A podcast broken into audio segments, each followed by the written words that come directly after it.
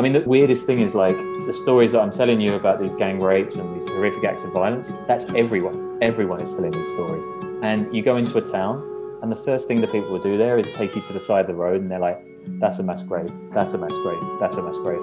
And then they'll tell you about how their friend was shot in the head, their cousin was strangled, or something. It's like every place. These soldiers have just torn through these towns like plagues of locusts. This is the Way Podcast. The militias needed to have a heads up that I was coming. I personally think that, you know, like in chess. So that's how deep the addiction goes. I've been incarcerated most of my life. Having a conversation with Or they've been given no option, either join or die. snipers, and it was a military. J. Cole came and hung out most of the choir session. I'm standing at the studio blast looking out into the studio.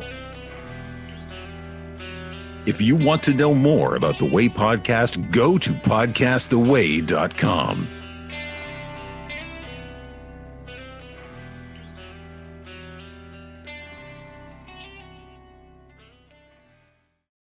This is FM 91.7, WHUS Storrs at the top of the hour. I'm your host, Billy Trofesky, and like the introduction said, be sure to go to podcasttheway.com. All right, I'm sitting today with Sean Williams, a journalist for The New Yorker, The Economist, BBC, GQ, Harper's Wired, and my favorite, The Guardian, just among a list of them. so, Yeah, um, yeah, did I um did I get half of them? yeah, I don't know. I don't even know these days. There's so many of them, but uh, I'm a freelancer. Let's just say that. There you go, no constraints. Plus, you got your own podcast too. yeah, Underworld. Uh, me and uh, me and one of your compatriots called Danny Gold have got a podcast about organized crime around the world. So it kind of dovetails with a lot of what we report on. Um, yes, it's it's been a while now. It's pretty cool. There you go. Are you gonna make an episode on what we're gonna talk about today, like down the road? Yeah, we've got we're kind of relaunching the podcast uh, next week. So while I was out, um, while I was out, what we're going to talk about, I, I did some kind of audio reporting, and so we're going to try and do something a little bit different, maybe a bit more documentary about what's going on there, uh, maybe in like a week or two. Sounds good. Looking forward to it. So to jump right in, you spent how long in Ethiopia? Uh, I was just there for like three weeks, I think it was in total, something something like that, a bit longer maybe. All right, three weeks, and you were covering the Tigray. I said the other country, right? Tigray. uh, Tigray, that's like the region in the north. Yeah. Oh, that's why it had the red underlining because I added an extra R. but yeah, there have been there a conflict going down that you went to report. But before the conflict, like, what was the country like outside of the mess going on? Like, what was just the regular people, folk like? I mean, it was just uh, I kind of wanted to go there for so long. Like I wanted to go as a tourist. It's like the cradle of humanity. There's the oldest ever human found there, and there's the Rift Really? Valley. Yeah, yeah, Lucy, I think she's called. She's in a museum somewhere.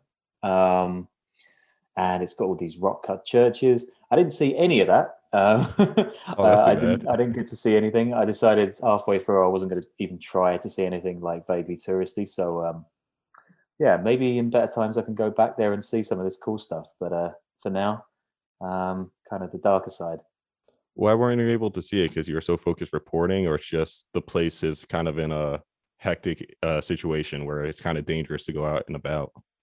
Yeah, kind of three reasons. I mean, one of one of them was that yeah, I was just like crazy at it with this story. Um, it's like super hard to get information there. The government really doesn't want anyone talking about what it's up to. Um, and then yeah, I mean yeah, and that makes it really hard to get around. There's roadblocks. There's kind of paperwork to be done. People screwing up paperwork and screaming at you through the car window. So it's not an easy place to be going on a road trip. Um, and then I just got really ill as well because apparently there's loads of issues with Ethiopian food, but that's the most boring of the three reasons. okay, then. And to start off, Ethiopia, is it split up into like states like the US or is it how's it split up? yeah, the US is kind of a pretty decent analogy, actually. Like Ethiopia is definitely not a country, like it's an empire. Um, it's gone back, like it's one of the oldest continuous countries on, in existence on Earth. Um, its history goes back, I think, like 3,000 years or something. And because of that, and because it's never been conquered by Europeans during the race for Africa and colonization, it's kind of just been this group of regions. Each one's got its own culture, language. Through history, they've had wars with each other. Um, so the idea of Ethiopia is really kind of differs depending on who you're speaking to, especially at the current situation. So, yeah, I mean, it's it's a it's a really weird country, and it's it's one that's worth looking into because of uh, the like past going back forever. But uh, yeah, it's more an empire. It's a bit like a a bit like the US, a bit like the UK. I mean, UK is like four different countries thrown together. Gotcha. So it's not like their issues aren't like the say Middle East where America put like strict or England or I forget the exact like put strict lines between countries or Central America where uh, people came and they just put these lines that weren't too well and that's what caused future conflicts like Ethiopia they're having like cultural conflicts going on like just by themselves? Well actually yeah th- there was some line drawing by the white colonialists there. Um, so the reason that Eritrea which is north of Ethiopia is even an independent state is because the Italians came in at the end of the 19th century um, and kind of took it over in the war, uh, Mussolini tried to take Ethiopia, but he actually got beaten. And in sort of Tigray, this northern region where the war's happening now, and that's the only ever time that a European army has been defeated by a native African one in history. So that kind of adds to this like proud history of the Ethiopian nation. But yeah, there were some pretty dodgy line drawing around that time as well. Gotcha. And um, that country you just said, uh, Eritrea. Did I say that right? Mhm. Yeah, so they were a part of Ethiopia, right? But then they sort of broke free, maybe like what 1990s. Yeah, they had a war going back to 61. Uh, it took 30 years. And then at the fall, because Ethiopia at the time was run by this kind of like cabal of Soviet backed generals, when the Soviet Union fell, their money fell apart and they got taken over by, well, some of the guys who are now part of the war.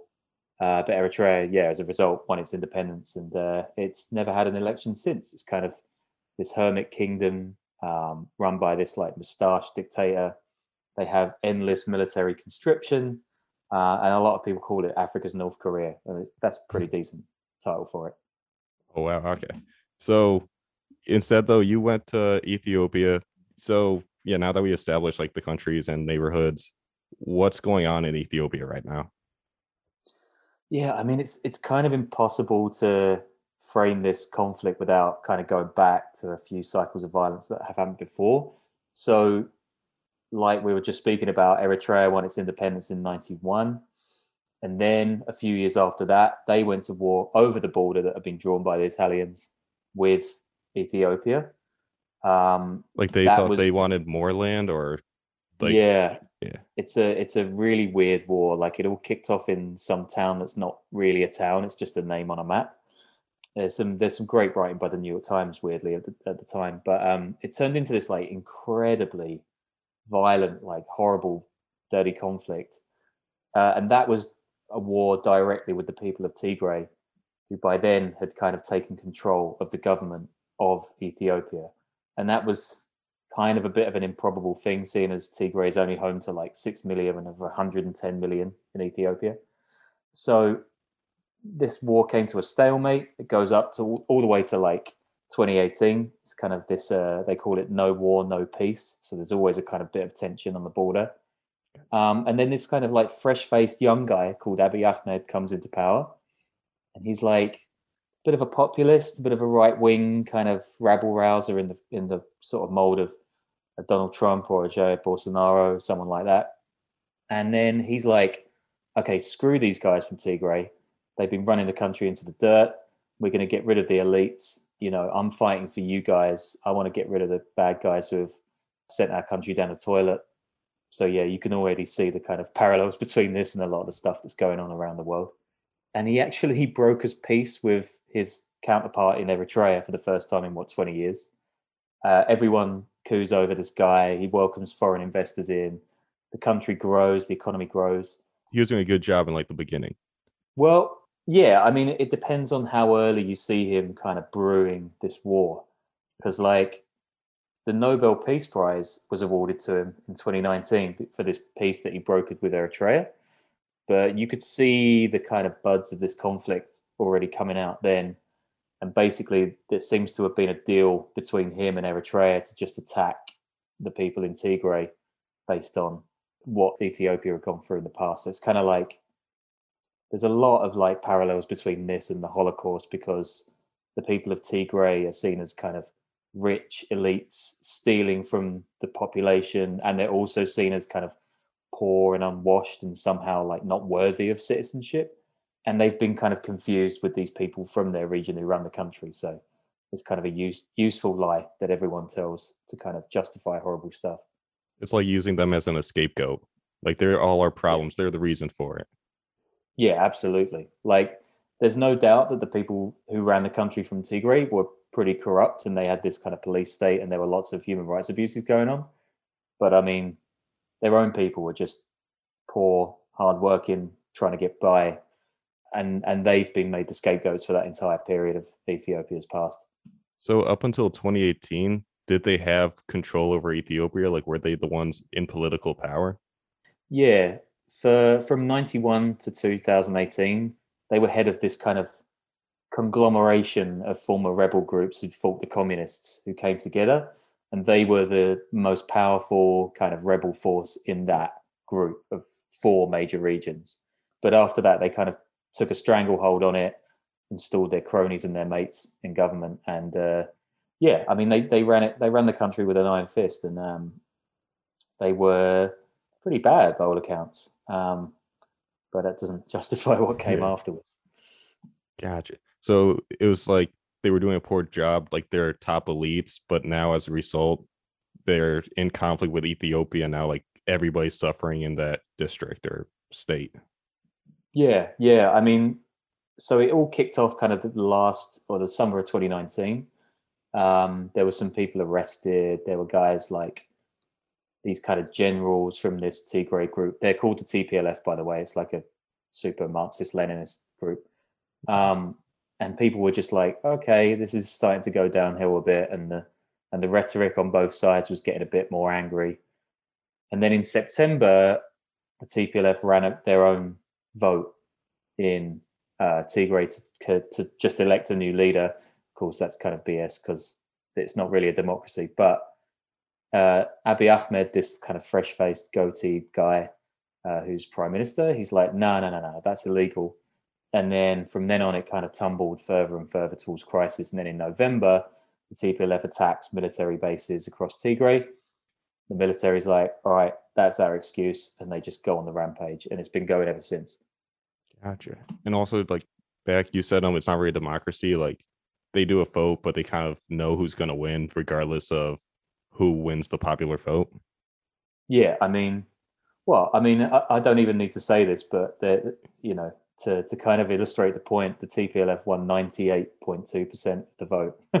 Oh. so that's Yeah. uh, that's that's getting up there with like Mao kind of territory. the prime minister he doesn't like the vote and he uses that as an excuse to invade into Tigray along with what's the country just north of Ethiopia Eritrea, yeah, yeah, yeah. Eritrea so weren't they rivals prior to this like they why are they now allies against this state Yeah, I mean, so the dictator in Eritrea, through this war that happened like in the late 90s, he kind of had to withdraw in the end of this war. And there's all sorts of stuff about revenge, embarrassment.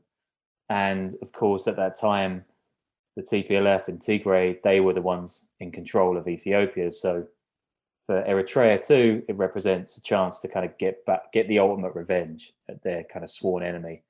And this time round, they just happen to be able to use the Ethiopian prime minister to do that.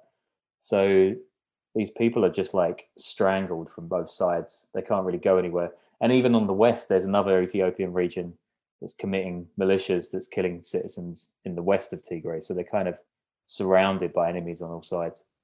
so is Ethiopia like now are they invading Tigray and are they bombing are they the bad guys or is Tigray the bad guys I know it's hard to say direct this guy's good this guy's bad but like who's kind of the good guy and bad guy Well, so uh, in the early days of this conflict, so November, December, um, what happened was that Ethiopia basically invited Eritrea in because it had a like rubbish army, and it knew that it wouldn't be able to beat these kind of guerrilla fighters from the former leaders.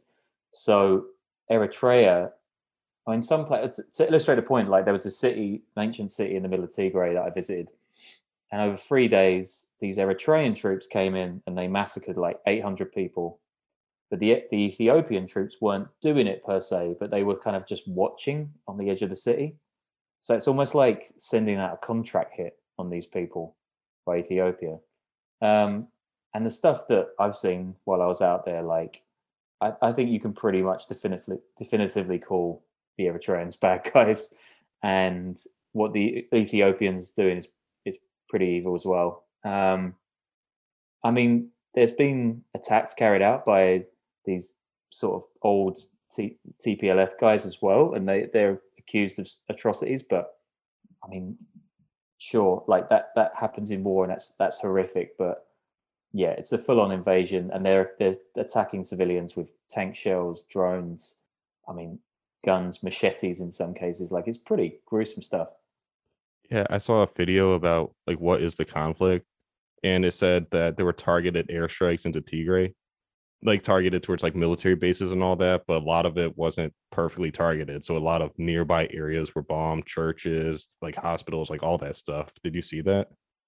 Yeah, I mean, the idea that you would accidentally hit a church on the top of a mountain that's nowhere near a village is oh. kind of is kind of a bit hard to justify. Like I saw that loads.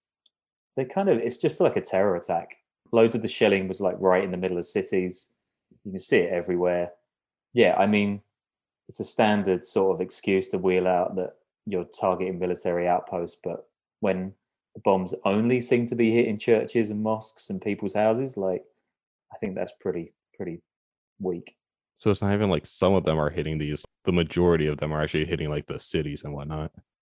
No, I mean they pretty much flushed out these guerrilla fighters in the first like two or three weeks of the war, and then they the guerrillas reformed in the in the desert and the bush. Uh, they kind of like and now they're just fighting outside of the main seas. So they're kind of I saw one of these battles kind of starting, and it was like something you might see in like Red Alert. Like it was it's like two armies just pitching up in an open field ready to fight each other, which is so like weird. It's like the First World War or something. And now, now the whole war's being fought in these kind of like outback regions. And now the guerrillas have got loads and loads of recruits from young guys who've seen all sorts of horrific stuff. So, yeah, I mean, it's going to go on for a while. So, what does it like look like? Like, do you just see a desert and like maybe miles away or way off in the distance or even close, like you just see these military groups with tanks and guns starting to prepare? Yeah, pretty much. it was like, yeah, I mean, it was so bizarre. I mean, it was it was weird because when I was out there, like I didn't see a lot of fighting because it's all going on away from the areas where the human rights abuses are carried out. And I mean, I'm more interested in speaking to the people who've been affected than chasing bombs around. But the stuff that I saw was, yeah, I mean, there was one day where we were pitching up in a village and the, all the people were like running down the street screaming, no, no, no, no, no, no further, no further. And they're like, a battle's going to start. I'm like, that's weird. You don't usually get like a warning like that. And then, yeah, we just see this snake of like trucks and tanks and rocket launchers just move into a position in the middle of the field. And we're like, all right, okay, let's get out of the way. They've got like snipers and stuff. And then we just went for a coffee a couple of yards away and then just hear all the bombs crashing around. Then it's done. And then like, you can go down, you can go down the road now. Really weird. You weren't scared that like maybe a stray bomb was going to come your way? No, I don't. I mean, I don't know whether it's my own stupidity or the experience of doing the stuff, but I didn't get the feeling we were going to get hit. Although the people around me were really scared. And actually, we got stuck in a military convoy going through a valley one day and didn't realize until we kind of got out the other side that we were just sitting ducks in the middle. Like we could have easily been hit. But I don't think so. Nah, the stuff that me and Danny talk about on the podcast is way more hairy to report. All right, then. I can't help but find it a little bit funny. Like, oh, you're just sitting with a coffee. In my head, I'm picturing you drinking coffee. The whole place is shaking, bombs, fire, all this stuff going on. It's almost like comedic, but at the same time, it's not because these people are surrounded by this literal war. Like, that's like the one of the worst things humanity can do. So, mm. you said you saw people like freaking out. Were they like I don't know, crying or stuff? Like, what kind of bad stuff did you see these people going through? Yeah, I mean, I was speaking to tons of families of people who've been killed in the in the war. It's like sexual violence is like through the roof. It's being used as a tool of war. So every single conversation I was having with people there would sort of devolve into tears, and it was really, really heartbreaking. But I mean, even in the darkest war zones, like people just live their life. So they're not actually fighting on the front lines, I mean, what are you going to do? You're going to sit in your house crying all day? No, you go for a coffee, you go and see your friends, try and sort of make something. And yeah, like people don't have jobs, they're struggling to get food now. So staying together, kind of try and live a normal life. I guess that's what keeps people sane. Gotcha. And I heard a big theme of what's going on is you kind of mentioned it was rape. And I even Mhm. heard one soldier, he said that he raped a woman because he was cleansing the bloodline. Yeah, that's not that's not an uncommon story. Um, I'm actually like putting together my the, the draft of what I'm writing at the moment, and I was just going through this part that I'm that I'm writing, and it's like stories that I was told that I've put in bullet points are like woman being raped by 25 men. There's a father who was shot in the head because he wouldn't rape his daughter in front of the troops. Um, and there was a woman whose whose husband and son were shot dead, and then they tied her to a post so she'd have to watch them for like three days before she was picked up by medical workers. It's like pretty medieval stuff. Um, it's pretty hard to explain as well. Like the level of violence is unbelievable. These soldiers, they're actually motivated in this war. It's not like America Vietnam where people were drafted and they just want to go back home. Like they actually want violence against the other side. I guess the question is, I guess I- guess an example that sort of people in the West might know a bit better than Eritrea is North Korea, right? And you're always asking the question, you know, are those people who are cheering for Kim Jong Un, are they actually cheering for him, or do they have to cheer for him? And at some point, it doesn't matter because they're still doing it, right? So the the dictator in Eritrea, this guy Isaias Afwerki, he's built this kind of completely sealed off dictatorship. His people are kind of like peasant, slave, army soldiers. They they sometimes just can't get out of military service ever. I mean, so many of the people that flee into Europe these days are from Eritrea because they've just got no future whatsoever. And he's managed to kind of dehumanize all of the people around him. So when his troops are going into like Tigray and they're the mortal enemy of the dictatorship, I mean, anything's anything's on the table. So yeah, I mean, that is the only way that I could try and describe it, but it's it's pretty hard to to sort of justify some of the stuff that's going on in any way. Yeah, that helps explain it. But like you said, it's hard to justify it. Yeah, I mean, it's not justifiable. Yeah, Yeah. I'd explain it that way, but yeah, it's um, it's it's pretty awful. Wow. And what about were there any people that stood out that you met during your travels, like that you interviewed or talked to? Yeah, I mean, the, story that I've chosen to focus on for my for the main story that I'm working on. So I'm doing a feature for GQ magazine on all this, and um, it's like a team, sports team of young men um, who suffered uh, in an attack, kind of this Christmas. So in Ethiopia, that's Orthodox Christmas, which is January, and they were from an ethnic group right on the border, and they've kind of seen every conflict that's rolled in and out of that region in the last like 50 years. It's just always steamrolled straight through their town. So that kind of really stood out to me. And then you might have seen some reports on like CNN and stuff about like the hospitals there and kind of finding people who've suffered there. Um, and like as grim as it is, the hospitals were just an endless source of people with uh, stories about what happened. So, I mean, the weirdest thing is like the stories that I'm telling you about these gang rapes and these horrific acts of violence, like that's everyone. Everyone is telling these stories. And you go into a town, and the first thing that people will do there is take you to the side of the road, and they're like, "That's a mass grave. That's a mass grave. That's a mass grave."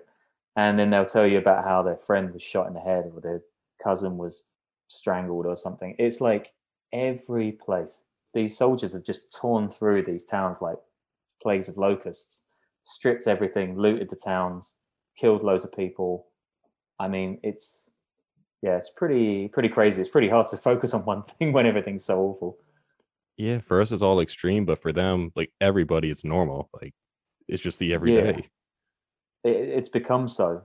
I mean, you get old people that remember the days of the communists when they used to come over and um, kill kill your family members and not let you look at them and not let you cry, and you had to laugh when someone killed your family member. That's Um, twisted. yeah, it's so Yeah. twisted, and it's just like an ex- extension of that. I mean, it's but every single one of those people who were like in their sixties, seventies, they were like, "It's worse now. This is way worse." So um, I hope that the international community gets off its backside and does something useful. And the US, to its credit, has started to sort of think about sanctions and stuff like that. But I mean, I'm in the I live in Berlin in Germany, and they are useless. they Wow. issue sort of weak um, platitudes. But yeah, anyway, I hope something gets done soon because it's it's really I don't see it ending anytime soon either. And the prime minister, uh, what's his name? Abiy Ahmed. Yeah, So they have their conflict with Eritrea. So they have this conflict going on for some years. Eritrea, they become independent. 2019, the prime minister gets a Nobel Peace Prize because he settles peace with them. But now it's mm-hmm. literally worse than it was like 20 years ago. yeah, yeah. I mean, he literally like leveraged the Nobel Peace Prize to start a war, and I I mean, it's not even as like it is as simple as that. Like he literally used that Nobel Prize to to help like start a war, and he kind of had everyone. He kind of had like all the international community and the diplomats and everyone in his pocket because they loved him. They saw this like African reformer in a corrupt land, and they see like either dollar signs or some kind of prize. Um, but yeah, like I think one of the guys I mentioned, one of the guys I mentioned the Peace Prize to in Tigray was like, it's just like handing him a knife, and pretty much the second he got it, he he started using it. Wow. And you said like CNN and them, they're reporting like I don't see much news, so except maybe like Twitter, Reddit, social media. But is Hmm. this actually getting like reported on and as just getting distracted with say the Israel Palestine conflict or is like this just sort of pushed off to the side, which is why I feel like most Americans don't even know about this. Yeah, I mean, every time violence erupts in in Israel and Palestine, that that kind of sucks the air out of all the other news in the world, I guess. And not to like downplay what's going on there at all, like it's it's terrible, but this is, I mean, this conflict has taken the lives of almost hundred thousand people already. Systemic ethnic cleansing, genocide, rape. I mean, I don't know how much worse it can get before people really stand up and notice. I guess unfortunately 100,000 dead Africans doesn't doesn't play very usefully on the news in the West, but there are some people doing good stuff. Al Jazeera has done some really good work. Um, the UK's Telegraph has got a guy who's done some great stuff, and the CNN team, who I met actually while I was out there, they they've done some brilliant reporting. Their their work's well worth checking out. So um, yeah, there is good stuff, but uh, whether it's going to make your six o'clock news bulletin, I don't know, because it's going to take a lot to get on there. You said a little bit about it, but what uh what's America or even Europe like what are they doing? Are they taking any action? I mean, the Europeans forget them; they're useless. But the Americans have sent this guy. I think it's more of a kind of lip service than anything else. But they sent a guy who's like a pretty experienced diplomat from that region. They brought him out of retirement, but he just said like, "Oh, Ethiopia is ten times the size of Syria. If it if it kicks off here, then it could be ten times as bad." Like, I mean, what does that even mean? But I mean, people seem to respect him. The people I've spoken to respect him and um, your Secretary of State just put out some pretty strong statements um, and said the US is going to sort of launch sanctions against the Ethiopian state. So, I mean, that's something. I mean, they need, I guess they need money, but China basically runs all their projects anyway. So I don't know how much of a difference that's going to make. They uh, kind of put like a little band-aid on it or something like, oh, we did something, but I mean they'll be Yeah, fine exactly. financial, they'll still buy their militaries, they'll still keep going on. Oh yeah, yeah. Yeah. As long as there's money to be made on the rockets, they'll keep selling them. Yeah. So I don't hold out a lot of hope for the future in this war. Unfortunately, I wish I had some like glimmer of uh, a, sort of brighter future that I could talk about. But most people that I've spoken to actually think that this is going to break up the empire, like break up Ethiopia. So it could. There's other regions now that are kind of seeing their opportunity to voice their concerns, and there's protests and conflicts across the country. So yeah, I mean, it could be. It's not like over the top to say it could be the end for the country as well after three thousand years. Yeah. You said what was it, the longest empire earlier? One of. I think. It, of. I feel like Egypt can, might consider itself an older country, but uh, there's not many. Yeah. Gotcha. And could um Tigray could they end up going independent in the end, sort of like the other country, like Eritrea? Um, I mean, they would say yes. I don't think they're going to get beaten on the battlefield. Like they've got thousands and thousands of young men. They've got guns going back from the, the Cold War, so they're well tooled up. They're not going to. I don't think they're going to go away, but they don't really have any food. They don't have any agriculture. Um, the bit of the country that was like fertile, or the bit of the region that was fertile, was kind of like occupied by this other region next to it. So there's no way for them to get uh, food or money. Their factories have all been destroyed by the Eritreans. Their young men are being massacred. So there's nothing really to build a country on. So a bit like Israel Gaza, I kind of see this just ending in some piecemeal ceasefire deal and kind of rumbling on for a few years. Yeah, I mean it's almost exactly the same as what happened in Eritrea 20 years ago. And it's still early. Like this started like two years ago, right? Hmm. I, I- Abiy came to power in 2018. Um, this kicked off last November, so it's just over six months now. Uh, There's been like full on fighting. Yeah. So this could Uh, this could end in the next year, or this could be another thirty year war. Um, yeah, I was speaking to some guy the other day, and he was like, "Look, the last war here lasted like 17 years. There's no reason this one won't go on for as long as that." I don't think that Africa, like the African Union and the EU and the US, would allow for that necessarily, but I think it's just the start. Yeah, I think it's turned into a different kind of war now. It's this kind of dirty guerrilla sort of asymmetrical conflict. And I mean, you know, America in Vietnam, the war against the Taliban, like all of these conflicts just last forever. So um yeah, don't expect it ending anytime soon. I hope I'm wrong.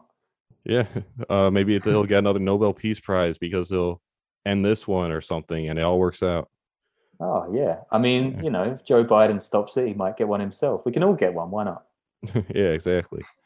So who's winning the war right now, though? Is it like a stalemate? Yeah, so like like I said earlier, like the initial days of the war, these kind of rebel groups, they were forming in the cities and they were fighting there. Then they just got completely steamrolled by the Ethiopians and Eritreans. But then they regrouped, and now there's thousands of them, and they're in the hills, they're in the valleys and the canyons. This place looks like the Grand Canyon, this region. And you know, how do you beat a well-armed guerrilla force, armed to the teeth with mortars and AK-47s and grenades and whatnot, who know the land? They have this culture of martyrdom there, going back to the communist times when they beat the communists backed by the Soviet Union. I mean, these like ragtag local guys beat an entire country. So they don't think for a second they're going to get beaten this time, and I don't think they will either. So I think it's just like just rolling on. It's just going to be low level violence for a while. So you don't see them losing, but at the same time, it's unlikely they'll be able to say take over Ethiopia or like do the reverse. Yeah, I don't see them taking over the state. I don't really see them getting independence, but there's no reason for them to stop fighting, right? I mean, if you've seen your entire family murdered in front of your eyes, I don't think you're going to be keen on a ceasefire. I think you're just going to go for it until you die. So, and that's the kind of story that I that I got from lots of these young guys that are joining the cause now. So, I don't I don't see that ending anytime soon. Yeah, I could literally see this as like the beginning of 40 years from now. It's like, oh, that conflict that went on for 30 years or is still going on. Oh, it started back in 2020. Like I could easily see it continuing from what you're describing. Oh, for sure. Being a big Um, one. Yeah, and when the other regions kind of dig their claws in as well and uh, start fighting back against the government, then it's it's easy to see that the whole country might break up. It could be the the downfall. Yeah. So what's going on with the neighbors? Like, are they involved or are they just watching the show? Uh, so uh, Somalia is like next to Ethiopia, and it's got plenty of its own problems. Um, it's probably like the weakest state in the world. They've been allegedly helping out uh, the Ethiopian side. Sudan is on the other side. Loads of refugees from Tigray have fled to Sudan across the border. Egypt is involved. There's this other kind of aspect to it, which is that Ethiopia has built this giant dam on the River Nile going to completely screw over the Sudanese and the Egyptians. So this guy Abiy Ahmed was already making a lot of enemies in the region. I think he even went to Kenya once and said that Kenya's on the southeast side of it, and he said that something like megalomaniacal, like I've, I've brought the sun with me and I'm the king of Ethiopia. I mean, he does think that he's he was told by his mother that he would be emperor of Ethiopia. So I don't know why these think people thought he was like a democratic reformer. So there's all kinds of like mini geopolitical scuffs kicking off all over. And now he's kind of backed himself into a corner where the only friend he has is the guy in Eritrea who's never had an election, is a full dictator, and is murdering people across the border. So that kind of doesn't bode well for the future of this like young, kind of like prosperity gospel, fresh faced guy. So even though they have like the power momentum right now, with all the countries sort of against them, and like what you described is making it seem like leaning towards him being the bad guy, it could just like collapse on him in the next year too. Yeah, I mean, he's got this election that he was supposed to have. Um, I think like maybe two months ago or something like that. Uh, I might be wrong about that, but he definitely postponed it for a second time last week or the week before. So you know he's trying to hedge his bets now and stay in power already. Delaying elections isn't particularly democratic thing to do. So he can only really go one way, and that's to kind of go like sort of double down and keep getting more and more autocratic, authoritarian. Otherwise, like, what's the point of him now? He's kind of started this war for pretty much, you know, no reason. He didn't have to start this war at all. But now that he's done this, and now that he's kind of cracked down on these people and caused all of this human rights abuses, there's there's no place for him to go other than out or further. Gotcha. Okay. You said you talked to someone like these uh, kids or young adults or adults who are like fighting in the war because they joined because their families were murdered. What's like the takeaway from why like you're reporting? Like, what are you gonna write about as a result of this? I think the main thing to to focus on, I think the main thing that's kind of not being written about or spoken about enough is that history repeats itself, right? And this region, I mean, even the towns that I'm writing about on the border of the two countries, they've been through maybe not as bad as this, but they've been through this before. And they've done it 20 years ago, and they did it 40 years ago. And they did it when the Italians invaded, and they did it before that when the emperor got pissed off and tried to take things over. Like it just goes round and round and round, and no lessons are learned. And I think we all make this mistake in our countries. We all see our own history repeating all the time. I mean, we're seeing it in. I'm in the UK at the moment with my folks, and the country's starting to like rally against migrants and getting all right populist. And we've been here. We've been here before in Europe. it didn't go well. We had that so, for like the past four years before this last year. oh God, yeah. Don't even mention it. Um, and I mean, you know, in the states, you just had four years of extremely interesting politics that yeah. kind of sent you down a similar path. And yeah, I think that's not being spoken about enough. I don't think people know that this conflict isn't being fought in a vacuum. Like it's it's steeped in history. It's like kind of tells the whole story of Ethiopia in its modern era, like through this conflict. Um, and that's what I'm hoping to get out in my story. And that's why it's taken so long. And that's why I'm pulling my hair out. I feel like the reason this history keeps repeating itself is because people know history repeats itself. They're like afraid to have it happen, but at the same time, people like what they know. So like when they see like UK or America or whatever, like we like the safety of the bad politicians that we know, which might lead us in that same cycle on and on. Yeah, I mean it's hard to it's hard to put like one single opinion over it, but it does seem that we just can't shake the idea that there are certain people who should rule us and there are certain qualities that we admire and they don't sort of dovetail with they don't really dovetail with a kind or a better society in my opinion. I mean we we love a good strong man. We love people shouting at other people giving them nicknames being kind of buffoonish or just being loud. In business politics sport whatever is that actually getting us anywhere? Maybe not. Yeah i don't know. Maybe that's i don't know. No i heard um for like I just heard when presidents or something, somebody told me once, but when they take action, even if it's not necessarily a good thing, if they take action and they say, okay, we're gonna do this, people will support it because of that sort of dictate not dictatorship, but that sort of I will take the action and do it myself, which is sort of feeds into what you just said. Yeah, there's the kind of Twitter refrain, right? Which is every time that Donald Trump was saying something dumb or doing something stupid, there would be people going, "All right, this is the day that he became a president. This is the day he became presidential," and it just like repeats and repeats. But you you see it on like even on MSNBC, you see people saying like when he launches a bomb attack in Afghanistan, they're like, "This is action. This is a real president." You're like, are you serious? All right, cool. Yeah, I'm kind of for the peace side. I I would rather that. Yeah. They- I mean, if they were two sides, I would be definitely going for peace. But I mean, people don't like it, and this is kind of like autocracy. Ultimately, a lot of people just want to be looked after by a guy with jack boots and a loud voice. Yeah, and the same is happening in Ethiopia. Was it like really eye opening for you in the sense that you hear like shootings or stuff like that in America, whatnot? I went to shoot a gun the other day because for a heck of it, let me shoot it. And then when I shot at the target, it sort of dawned on me like, wow, this thing's actually like, if that hits you, yeah, people always say, oh, you'll get hurt, you'll die possibly. But it sort of opened my eye like, wow, this thing's strong. So when you go to Ethiopia, is it like, yeah, oh, here in America, like, oh, we hear this conflict, we hear that conflict, say this many thousands or people die, and it's like, oh, those are big numbers. But was it really eye opening to actually see, like, wait, this is actually what's going on? This is wow.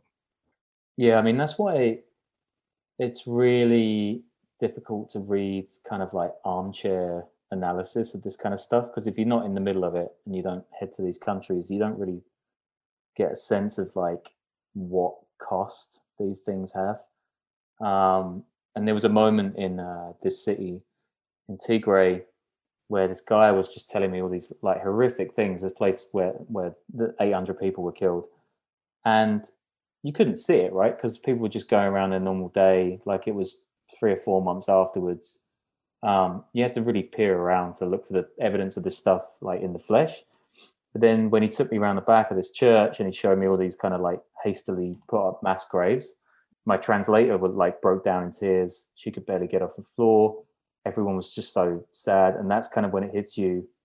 Yeah, I mean, and, and each one of these mass graves was holding like twenty to thirty men or women. So that that kind of like getting a scope and the breadth of this kind of stuff. Yeah, I don't know. It leaves an impression on you for sure. Wow. It's kind of a hard thing to answer because I'm sure like a bunch of politicians know and it's such a crazy conflict, but how would you sort of solve this issue? Like what approach do you think would help nullify and calm everything down? Good question. Um, I mean, the, the wars become so ideological. It's hard to like see a way that you bring everyone to the table. I would focus on making Eritrea the kind of the bad guy. I would focus on extending an olive branch to Abiy Ahmed in Ethiopia and cutting Eritrea out of that deal, not allowing them to work together, and also giving Abiy a way a way to like sort of publicly denounce Eritrea, because I think he'd sooner like get rid of them than he ever did invite them in. So I think that might be the key to get them at the, the table with these TPLF guerrillas now. I just, I think one thing, despite what I think is going on, I think one thing that's totally lacking from all of this is people asking that question. No one is asking how this is going to end. No one in Ethiopia wants it to end. If you go online, the discourse is just toxic. It's horrible. So, yeah, to bring people to the negotiating table is going to be really, really hard. But I don't think you need to act in good faith against a sort of military dictator in this tin pot, tiny little country. Like you can, you can cut him out, and maybe he'll get overthrown. So is it kind of like World War II Italy, where Mussolini joined the Axis power, but the people didn't really like him and eventually were able to overthrow him? Is it like the same sense where this guy just wants to go to war, but the people and the country itself don't really want to go to war? Yeah, I mean that, that kind of idea changes on who you speak to, but yeah, a lot of people do think that this is like Isaiah the dictator. This is like um, adventurism and kind of military escapades that he can't afford to do. I think he survived a coup pretty recently, and the only the only thing this guy seems to understand is just like starting wars. I mean, he's got this like slave army of like hundreds of thousands of people. I mean, he might as well. He has to use them, I guess. Otherwise, they're just sitting around doing nothing, basically in prison. So, he has to go to war. The more people they lose, you can't just keep having your men and women be killed all the time. Otherwise, citizens are going to get pretty paid off. So yeah, I think that I think that one sort of lesser known part of this story is that this could bring down Ethiopia, which is a, like one of the biggest countries in the world and really important, but it could also bring down Eritrea, um, and that wouldn't be a bad thing. Oh, all right. I heard also maybe that's the maybe that's the glimmer of hope. yeah. In the end, it works out. The what ends justify the means, even though not in that case. that was a great. I also heard Ethiopia is sort of like the anchor of that whole region. Like I heard for the, some time being the countries were at conflict with each other around, but Ethiopia has been like the like I said the anchor, the one thing that's held it steady.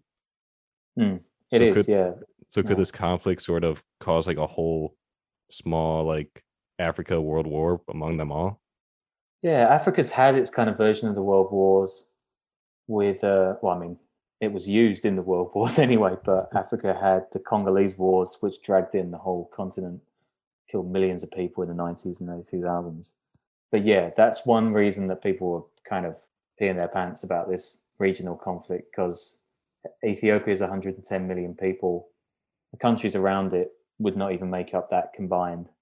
And I mean, Yemen's just across the Red Sea, that's in perpetual civil war. Somalia's government barely controls the garden outside its parliament building. Eritrea is a complete mess. Sudan is a military dictatorship. Kenya is a corrupt but growing, somewhat democratic country. I mean, all of, and there's Djibouti, but whatever. That's just an American airbase. But um, it's yeah, it's really really dangerous. And like I said, I mean, if Tigray with seven million people or six million people can take on this entire country and score military victories, then the neighboring region called Amhara, that's got, I think, like 20 million people. The region below it, Oromia, which is the biggest one, that's got, I think, like 37 million. Like, these are big, big places. and, and both of those are angling for some form of independence. So if they all kick off at the same time, it's going to be complete chaos and bedlam. Wow. And right now, can like Tigray, like, can they still vote in the elections? And yeah, like, can they still vote in the elections and have their old uh, TPLF come back to power democratically? They would say yes, but no.